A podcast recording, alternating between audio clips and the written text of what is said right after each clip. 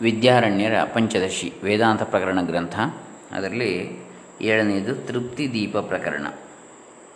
ಅದರಲ್ಲಿ ಇವತ್ತು ನಲವತ್ತೊಂದನೆಯ ಶ್ಲೋಕ. ಓಂ ಶ್ರೀ ಗುರುಭ್ಯೋ ನಮಃ. ಹರಿ ಓಂ ಶ್ರೀ ಗಣೇಶಾಯ ನಮಃ. ಡಾಕ್ಟರ್ ಕೃಷ್ಣಮೂರ್ತಿ ಶಾಸ್ತ್ರಿ ದಂಬೆ ಪುಣಚ. ಸಂಸಾದ್ಯಹಂ ವಿಬುದ್ಧೋಹಂ ನಿಶೋಕಸ್ತುಷ್ಟ ಇತ್ಯಪಿ. ಜೀವಗ ಉತ್ತರಾವಸ್ಥಾ ಭಾಂತಿನ ಬ್ರಹ್ಮಗಾಯದಿ ನಾನು ಸಂಸಾರಿ, ನಾನು ಜ್ಞಾನಿ, ನಾನು ಶೋಕರಹಿತನು, ನಾನು ಸಂತುಷ್ಟನು. ಇವೇ ಮೊದಲಾದ ಮುಂದಿನ ಐದು ಅವಸ್ಥೆಗಳು ಜೀವನಲ್ಲಿ ಇರುವುದೇ ಹೊರತು ಬ್ರಹ್ಮದಲ್ಲಿ ಇಲ್ಲ ನಾನು ಸಂಸಾರಿ, ನಾನು ತತ್ವಜ್ಞಾನವನ್ನು ಪಡೆದಿದ್ದೇನೆ, ಶೋಕರಹಿತನಾಗಿದ್ದೇನೆ, ಸಂತುಷ್ಟನಾಗಿದ್ದೇನೆ ಎಂಬ ಮುಂದಿನ ನಾಲ್ಕು ಅವಸ್ಥೆಗಳು ಮಾತ್ರ ಜೀವನದಲ್ಲಿ ತೋರುತ್ತವೆ.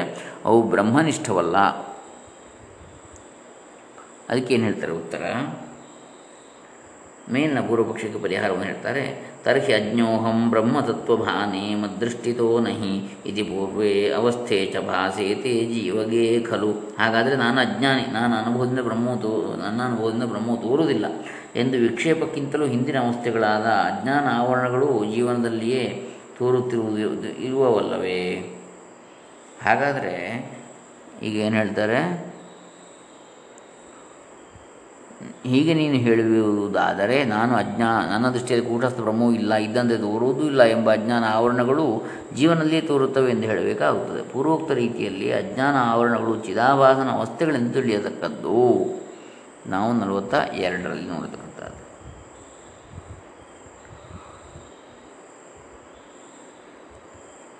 ಹಾಗಾದರೆ ಪೂರ್ವಾಚಾರ್ಯರು ಬ್ರಹ್ಮಕ್ಕೆ ಅಜ್ಞಾನ ಆಶ್ರಯವನ್ನು ಏತಕ್ಕೆ ಹೇಳಿದರು?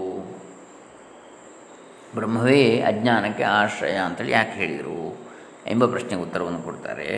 ಅಜ್ಞಾನಸ್ಯಾಶ್ರಯೋ ಬ್ರಹ್ಮೇತ್ಯಧಿಷ್ಠಾನತಯಾ ಜಗುಹು ಜೀವಾವಸ್ಥಾತ್ವಮಜ್ಞಾನ ಅಭಿಮಾನಿತ್ವಾದವಾದಿಶಂ ಅಜ್ಞಾನಕ್ಕೆ ಅಧಿಷ್ಠಾನವಾಗಿ ಬ್ರಹ್ಮವಿದೆ ಎಂದು ವಿವಕ್ಷೆಯಿಂದ ಬ್ರಹ್ಮವು ಎಂಬ ವಿವಕ್ಷೆಯಿಂದ ಬ್ರಹ್ಮವು ಅಜ್ಞಾನಕ್ಕೆ ಆಶ್ರಯವೆಂದು ಪೂರ್ವಾಚಾರ್ಯರು ಹೇಳಿದರು. ಜೀವನಿಗೆ ಅಜ್ಞಾನದಲ್ಲಿ ಅಭಿಮಾನ ಉಂಟಾಗಿ ನಾನು ಅಜ್ಞಾನಿ ಎಂದು ಅನುಭವಿಸುವುದರಿಂದ ಆ ಅಜ್ಞಾನವು ಜೀವನ ಎಂದು ನಾನು ಹೇಳಿದೆ.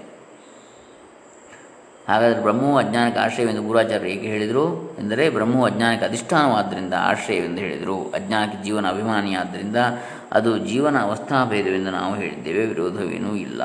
ನಲವತ್ತ ಮೂರನೆಯದು.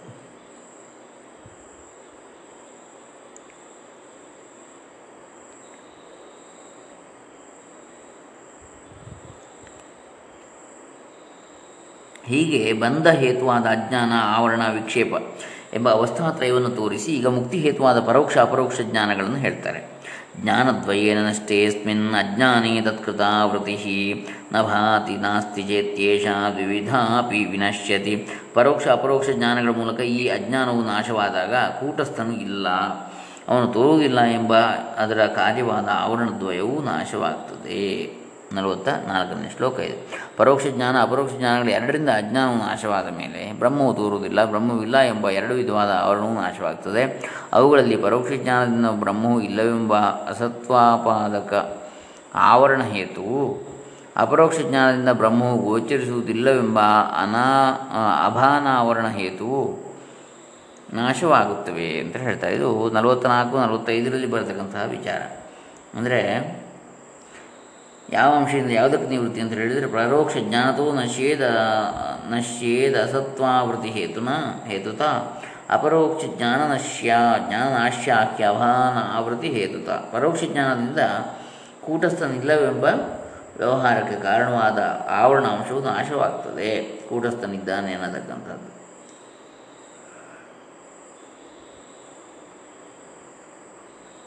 ಅಪರೋ, ಪರೋಕ್ಷ ಜ್ಞಾನ ಅಂದರೆ ಕೂಟಸ್ಥನಿದ್ದಾನೆ ಅನ್ನುವಂಥ ಜ್ಞಾನ. ಇದರಿಂದ ಕೂಟಸ್ಥನ ಇಲ್ಲ ಅಂದರೆ ಹೇಳುವಂಥದ್ದು ಅಜ್ಞಾನ, ಆವರಣಾಂಶ. ಅದು ನಾಶವಾಗ್ತದೆ. ಅಪರೋಕ್ಷ ಜ್ಞಾನದಿಂದ ನಾನೇ ಕೂಟಸ್ಥನು ಎಂಬ ಜ್ಞಾನದಿಂದ ಕೂಟಸ್ಥನು ತೋರುವುದಿಲ್ಲವೆಂಬ ವ್ಯವಹಾರಕ್ಕೆ ಕಾರಣವಾದ ಆವರಣಾಂಶವು ಕೂಡ ನಾಶವಾಗ್ತದೆ. ಈಗ ಜ್ಞಾನದ ಫಲರೂಪವಾದ ಅವಸ್ಥಾದ್ವಯದಲ್ಲಿ ಮೊದಲನೆಯ ಅವಸ್ಥೆಯನ್ನು ಮುಂದೆ ಹೇಳ್ತಾರೆ. ಅಂದರೆ ಏನು ಹೇಳಿದಾಗಾಯಿತು ಅಂದರೆ ಈಗ ಬ್ರಹ್ಮವು ಗೋಚರಿಸುವುದಿಲ್ಲ ಎಂಬಂತಹ ಅಭಾನ ಆವರಣ ಹೇತು ನಾಶವಾಗುತ್ತವೆ ಎಂದು ಹೇಳಿದಾಗಾಯಿತು ಮುಂದೆ ನಲವತ್ತೈದನೇ ಶ್ಲೋಕದಲ್ಲಿ ಏನು ಹೇಳ್ತಾರೆ? ಅಭಾನ ಆವರಣೇನಷ್ಟೇ ಜೀವತ್ವಾರೋಪ ಸಂಶಯಾತ್ ಕರ್ತೃತ್ವಾದ್ಯಖಿಲ ಶೋಕ ಸಂಸಾರಾಕ್ಷೋ ನಿವರ್ತತೆ. ನಲವತ್ತ ಆರನೇ ಶ್ಲೋಕ ಸರ್ವಶೋಕ ಅಂದರೆ ಸಕಲ ಶೋಕವೂ ಕೂಡ ತೊಲಗುತ್ತದೆ ಅಂಥೇಳಿ. ಯಾವುದು? ಅಭಾನಾವರಣೇ ನಷ್ಟೇ ಕೂಟಸ್ಥನು ತೋರುವುದಿಲ್ಲವೆಂಬ ಆವರಣಾಂಶ ನಾಶವಾದಾಗ ಭ್ರಾಂತಿಯಿಂದ ತೋರುತ್ತಿರುವ ಜೀವತ್ವದ ಆರೋಪವು ನಾಶವಾಗ್ತದೆ. ಅದರಿಂದ ಸಂಸಾರವೆನಿಸಿದ ಕರ್ತೃತ್ವ ಮೊದಲಾದ ಸಕಲ ಶೋಕವು ತೊಲಗುತ್ತದೆ. ಹೀಗೆ ಅಭಾನಾವರಣವು ತೊಲಗಲಾಗಿ ಆತ್ಮನಲ್ಲಿ ಜೀವತ್ವ ಆರೋಪವು ಕ್ಷಯಿಸಿ ಹೋಗ್ತದೆ. ಆಗ ಜೀವಭಾವದಿಂದ ಉಂಟಾದ ಕರ್ತೃತ್ವ, ಭೋಕ್ತೃತ್ವ ಆದಿ ಶೋಕಮಯ ಸಂಸಾರವು ಸಹಜವಾಗಿ ಹೊರಟು ಹೋಗ್ತದೆ. ಹೀಗೆ ಸರ್ವ ಸಂಸಾರ ಭ್ರಮವು ತೊಲಗಲು ಏನಾಗ್ತದೆ? ತಾನು ನಿತ್ಯಮುಕ್ತನೆಂಬುದು ಗೊತ್ತಾಗ್ತದೆ. ಆದ್ದರಿಂದ ತೃಪ್ತಿಯು ನಿರ್ಬಾಧವಾಗಿ ನಿಂತು ಬಿಡುತ್ತದೆ ಮುಂದೆ ಯಾವ ಶೋಕವೂ ಹುಟ್ಟುವುದೇ ಇಲ್ಲ. ನಲವತ್ತೇಳನೇ ಶ್ಲೋಕ ಕೂಡ ಇದನ್ನು ಹೇಳ್ತಾ ಇದೆ. ನಲವತ್ತಾರು, ನಲವತ್ತೇಳು. ಹೀಗೆ ಶೋಕ ನಿವೃತ್ತಿ ಎಂಬ ಅವಸ್ಥೆಯನ್ನು ತೋರಿಸಿ ಈಗ ನಿರಂಕುಶ ತೃಪ್ತಿ ಎಂಬ ಲಕ್ಷಣವನ್ನು ಎರಡನೇ ಅವಸ್ಥೆಯನ್ನು ಪ್ರದರ್ಶಿಸ್ತಾರೆ ನಿವೃತ್ತಿ ಸರ್ವ ಸಂಸಾರಿ ನಿತ್ಯ ಮುಕ್ತತ್ವಭಾಸನ ಅಥವಾ ನಿರಂಕುಶ ಭವೇ ತೃಪ್ತಿ ಪುನಃ ಶೋಕ ಸಮುದ್ಭವ ಪುನಃ ಶೋಕ ಸಮುದ್ಭವಾತ್. ಸರ್ವ ಸಂಸಾರವೂ ತೊಲಗಿದಾಗ ನಿತ್ಯಮುಕ್ತ ಭಾವ ಪ್ರಕಾಶಿಸುವುದರಿಂದಲೂ ಪುನಃ ಶೋಕ ಉತ್ಪನ್ನವಾಗದಿರುವುದರಿಂದಲೂ ನಿರಂಕುಶವಾದ ತೃಪ್ತಿಯು ಉಂಟಾಗ್ತದೆ. ನಲವತ್ತ ಏಳನೇ ಶ್ಲೋಕದಲ್ಲಿ ಹೇಳ್ತಾರೆ. ಇನ್ನು ಪ್ರಕರಣ ಆರಂಭದಲ್ಲಿ ಹೇಳಿದ ಆತ್ಮಾನಂ ಚೇತ್ ವಿಜ್ಞಾನಿಯ ಬೃಹದಾರಣ್ಯಕೋಪನಿಷತ್ತಿನ ಮಂತ್ರಕ್ಕೂ ಈ ಸತ್ತಾವಸ್ಥೆಗೆ ಇರುವ ಸಂಬಂಧವನ್ನು ಹೇಳ್ತಾರೆ. ಅಪರೋಕ್ಷ ಜ್ಞಾನ ಶೋಕ ನಿವೃತ್ತಾಖ್ಯೆ ಉವೇ ಇಮೆ ಅವಸ್ಥೆ ಜೀವಗೆ ಬೃಹದ ಆತ್ಮಾನಂ ಚೇದಿತಿ ಶ್ರುತಿ. ಆತ್ಮಾನಂ ಚೇದ್ ವಿಜಾನೀಯಾತೆಂಬ ಶ್ರುತಿಯು ಜೀವನದಲ್ಲಿರುವ ಸಪ್ತಾವಸ್ಥೆಗಳಲ್ಲಿ ಅಪರೋಕ್ಷ ಜ್ಞಾನ, ಶೋಕ ನಿವೃತ್ತಿ ಎಂಬ ಹೆಸರಿನ ಈ ಎರಡೂ ಅವಸ್ಥೆಗಳನ್ನು ಹೇಳುತ್ತದೆ.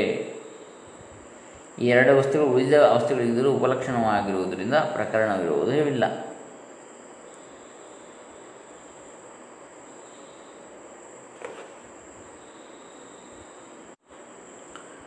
ಅಪರೋಕ್ಷ ಜ್ಞಾನ ಶೋಕ ನಿವೃತ್ತಾಖ್ಯೆ ಉಭೇ ಇಮೆ ಅವಸ್ಥೆ ಜೀವಕೇ ಬ್ರೂತ ಆತ್ಮಾನಂ ಚೇದಿತಿ ಶ್ರುತಿ. ಆತ್ಮಾನಂ ಚೇದ್ ಎಂಬ ಶ್ರುತಿಯು ಜೀವನದಲ್ಲಿರುವ ಸಪ್ತಾವಸ್ಥೆಗಳಲ್ಲಿ ಅಪರೋಕ್ಷ ಜ್ಞಾನ ಶೋಕ ನಿವೃತ್ತಿ ಎಂಬ ಹೆಸರನ್ನು ಈ ಎರಡು ವಸ್ತುಗಳನ್ನು ಹೇಳುತ್ತದೆ.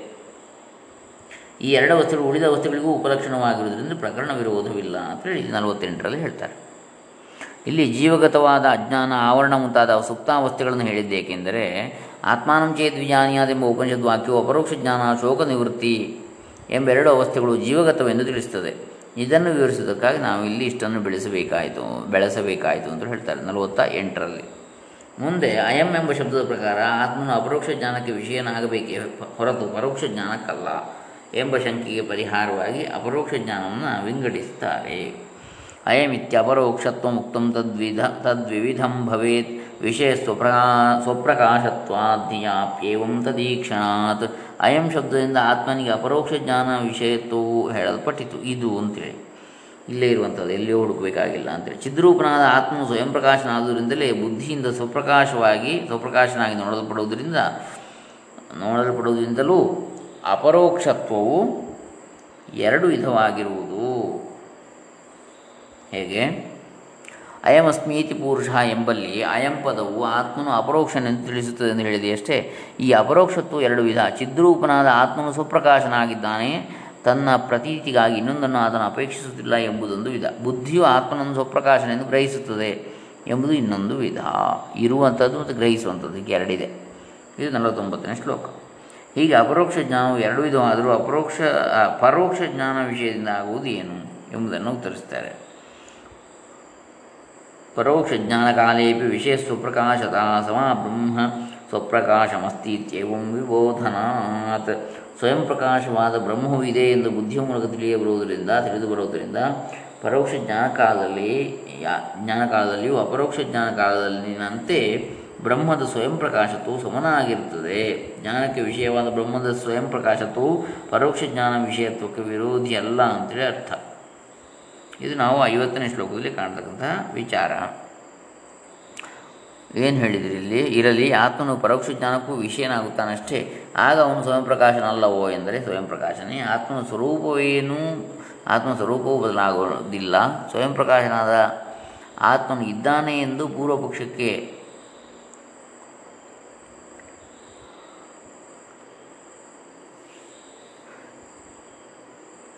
ಸ್ವಯಂ ಪ್ರಕಾಶನದ ಆತ್ಮನು ಇದ್ದಾನೆ ಎಂದು ಪರೋಕ್ಷ ಜ್ಞಾನಕ್ಕೆ ವಿಷಯನಾಗುತ್ತಾನೆ.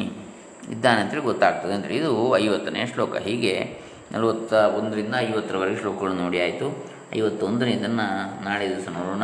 ಹರಿರಾಮ ಲೋಕ ಸಮಸ್ತ ಸುಖಿನೋ ಭವಂತು. ಸರ್ವೇ ಜನ ಸುಖಿನೋ ಭವಂತು. ಎಲ್ಲರಿಗೂ ಬ್ರಹ್ಮಾತ್ಮ ನಿಷ್ಠೆ ಉಂಟಾಗಲಿ, ಬ್ರಹ್ಮಜ್ಞಾನ ಉಂಟಾಗಲಿ, ಬ್ರಹ್ಮಾತ್ಮ ಜ್ಞಾನ ಉಂಟಾಗಲಿ, ಬ್ರಹ್ಮಾನಂದ ಉಂಟಾಗಲಿ, ಪರಮಾನಂದ ಉಂಟಾಗಲಿ. ಸುಖ, ಶಾಂತಿ ನೆಮ್ಮದಿಗಳು ಲೋಕದಲ್ಲಿ ನೆಲೆಸಲಿ. ಓಂ ಶಾಂತಿಶ್ಶಾಂತಿಶ್ಶಾಂತಿ ಹರಿ ಓಂ